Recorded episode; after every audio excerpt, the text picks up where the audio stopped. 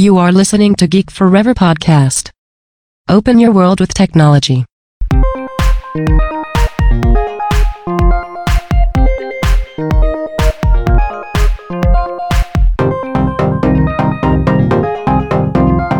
This is Geek Life. Better life for more happiness and success.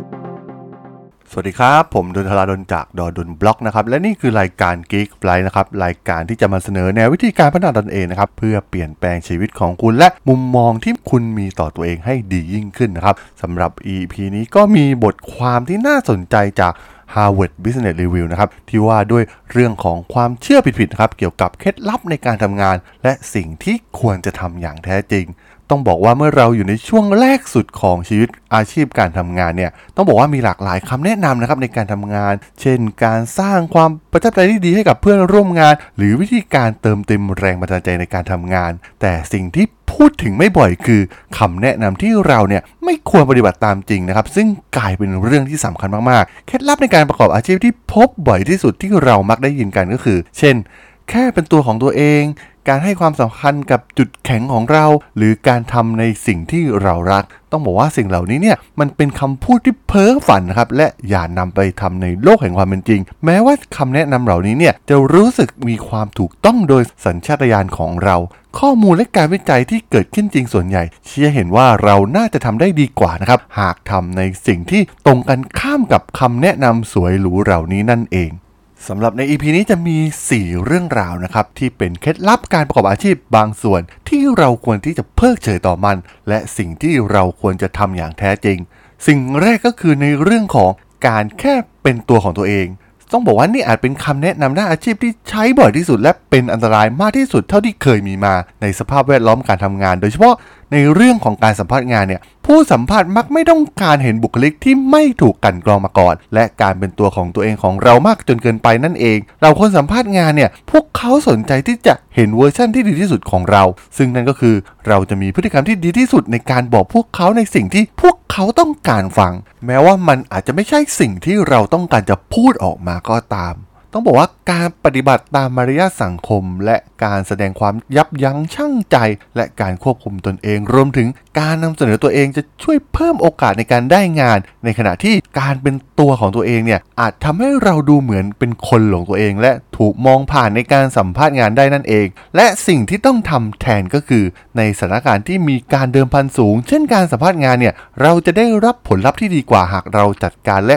ควบคุมภาพลักษณ์ของเราให้เหมาะสม ให้ทำในสิ่งที่เราต้องการให้คนอื่นเห็น แม้ว่าสิ่งสิ่งนั้นเนี่ยจะไม่ได้มาจากตัวตนของเราจริงๆ100%ก็ตามที ซึ่งต้องบอกว่าวิทยาศาสตร์ของการแสดงผลทางสังคมเนี่ยบอกว่าวิธีที่ดีที่สุดก็คือการทำความเข้าใจกับสิ่งที่คนอื่นต้องการ และแสดงมันออกมาในสิ่งที่คนอื่นคาดหวังจากเรา จากนั้นให้ปรับเปลี่ยนพฤติกรรมของเราเพื่อไม่ให้พวกเขาเนี่ยผิดหวัง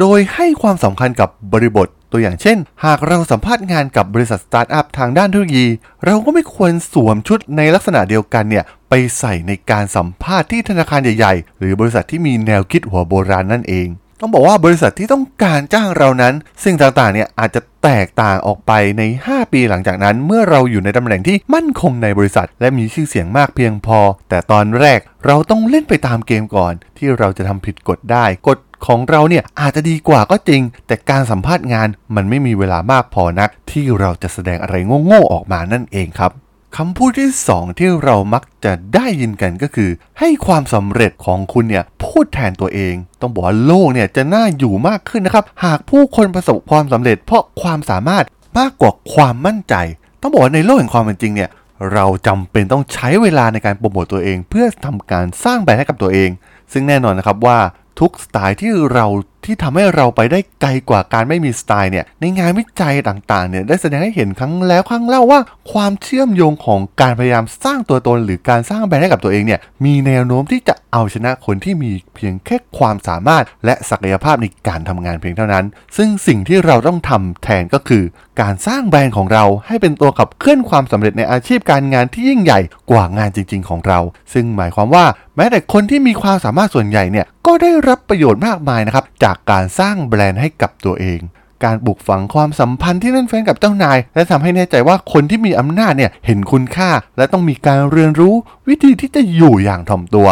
ซึ่งสถานการณ์ในอุดมคติก็คือ การให้เจ้านายของเราเนี่ยคิดว่าเราเป็นคนเจียมเนื้อเจียมตัวพอๆกับที่เขาเห็นว่าเราเนี่ยเป็นคนมีความสามารถ การเปิดเผยหรือแสดงออกมากเกินไปเนี่ยสามารถย้อนกลับมาทำร้ายเราได้ในภายหลัง ให้สังเกตผู้คนในตำแหน่งที่มีอำนาจ และพยายามทำความเข้าใจว่า พวกเขากำลังพยายามแก้ไขปัญหาอะไร จากนั้นแสดงและบอกพวกเขาว่าเราสามารถช่วยได้อย่างไร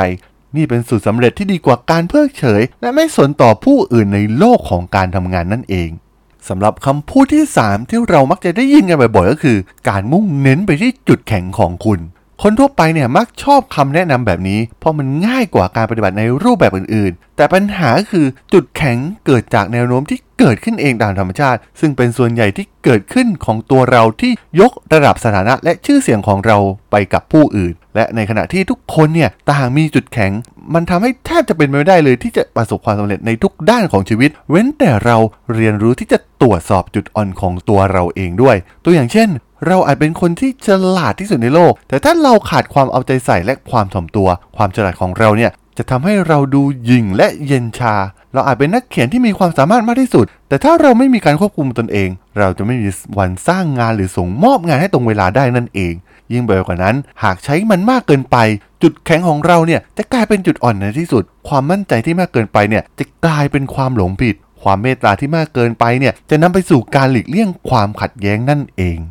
สำหรับสิ่งที่เราต้องทำแทนก็คือ การปรับตัวให้เข้ากับโลกแห่งความเป็นจริง และสร้างความประทับใจให้กับผู้อื่น ซึ่งจะมีประโยชน์มากที่สุดในช่วงเริ่มต้นอาชีพของเรา ให้รู้สึกยินดีกับจุดแข็งของเรา แต่ก็ต้องพยายามหาจุดอ่อนตัวเราด้วยเช่นกัน ผู้ประสบความสำเร็จส่วนใหญ่เนี่ยมักจะมีการวิจารณ์ตัวเองอยู่เสมอ ซึ่งความทะเยอทะยานของพวกเขาเป็นผลมาจากความพยายามต่อเนื่องที่จะเอาชนะข้อจำกัด และไม่พอใจกับความสำเร็จเก่าๆของพวกเขาได้นั่นเอง ในทำนองเดียวกัน เมื่อเรารู้ว่าจุดอ่อนของเราคืออะไร เราจะรู้สึกไม่สบายใจ ความรู้สึกไม่สบายใจนั้น อาจผลักดันให้เราสามารถทำสิ่งที่ดีขึ้นได้ ซึ่งสิ่งเหล่านี้นี่เอง จะผลักดันให้เราเติบโตได้เร็วขึ้นนั่นเอง สำหรับคำพูดสุดท้ายนะครับที่เราได้ยินกันบ่อยๆ นั่นก็คือ ให้ทำตามความหลงไหลของตัวคุณเอง แม้ว่าจะช่วยให้มีความคิดที่ชัดเจนว่าเราต้องการทำอะไรในชีวิต แต่การทำตามความหลงไหลของเราเนี่ยมักเป็นเพียงสูตรสำเร็จเท่านั้น หากความปรารถนาของเราเนี่ยสอดคล้องกับความต้องการของตลาดงาน และความสามารถที่แท้จริงของเรา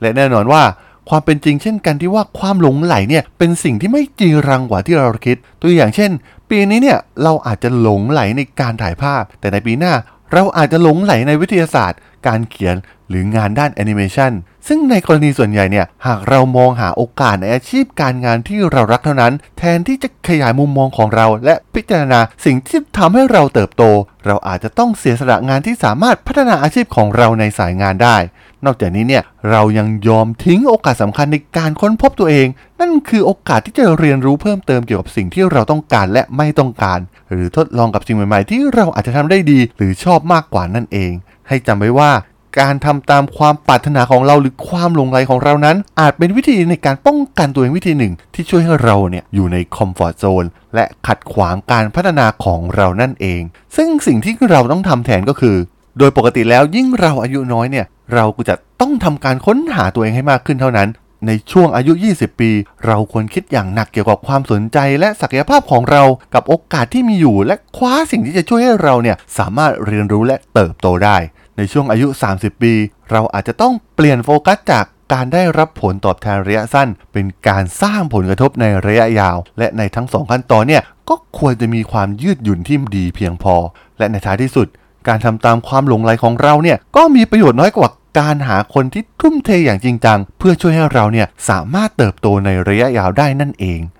ในระยะสั้นเนี่ยสิ่งที่ดีที่สุดที่เราทำได้คือเลือกทางเลือกที่ดีที่สุดเท่าที่จะเป็นไปได้ ซึ่งหมายถึงการเปิดกว้าง และพยายามประเมินข้อดีข้อเสียของแต่ละเส้นทางที่เรามีโอกาสได้ลองอย่างรอบคอบ หลังจากนั้นโอกาสความสำเร็จของเราเนี่ยอาจจะเพิ่มมากขึ้น หากเราเพิ่มความเหมาะสม ระหว่างศักยภาพ ความสนใจ และโอกาสของเราให้มากที่สุดนั่นเองครับผมสำหรับเรื่องราวของ ความเชื่อผิดๆนะครับ 4 ข้อที่ผมยกตัวอย่างมาใน EP นี้นะครับ ผมก็ต้องขอจบไว้เพียงเท่านี้ก่อนนะครับสำหรับเพื่อนๆที่สนใจเรื่องราวเกี่ยวกับวิธีการพัฒนาตนเองนะครับ รวมถึงการเปลี่ยนมุมมองในชีวิตนะครับ ไม่ว่าจะเป็นเรื่องงานหรือเรื่องส่วนตัวเนี่ย ก็สามารถติดตามกันได้นะครับ ทางช่อง Geek Flower Podcast นะครับ ตอนนี้ก็มีอยู่ในแพลตฟอร์มหลักๆทั้ง Podbean Apple Podcast Google Podcast Spotify แล้วก็ YouTube แล้วก็จะมีการอัปโหลดลงแพลตฟอร์ม Blockdit ในทุกๆตอนอยู่แล้วด้วยนะครับ ถ้าอย่างไรก็ฝากกด Follow ฝากกด Subscribe กันด้วยนะครับ ส่วนอีกช่องทางหนึ่งเพิ่มเติมนั่นก็คือในส่วนของ Line แอดที่แอดธาราดล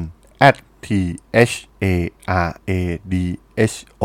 L สามารถ add เข้ามาพูดคุยกันได้นะครับ ผมก็จะส่งสาระดีๆ พอดแคสต์ดีๆ ให้ท่านในทุกๆวันอยู่แล้วด้วยนะครับ ถ้าอย่างไรก็ฝากติด ตามกันด้วยนะครับสำหรับใน EP นี้เนี่ยผมก็ต้องขอลากันไปก่อนนะครับ เจอกันใหม่ใน EP หน้านะครับผม สวัสดีครับ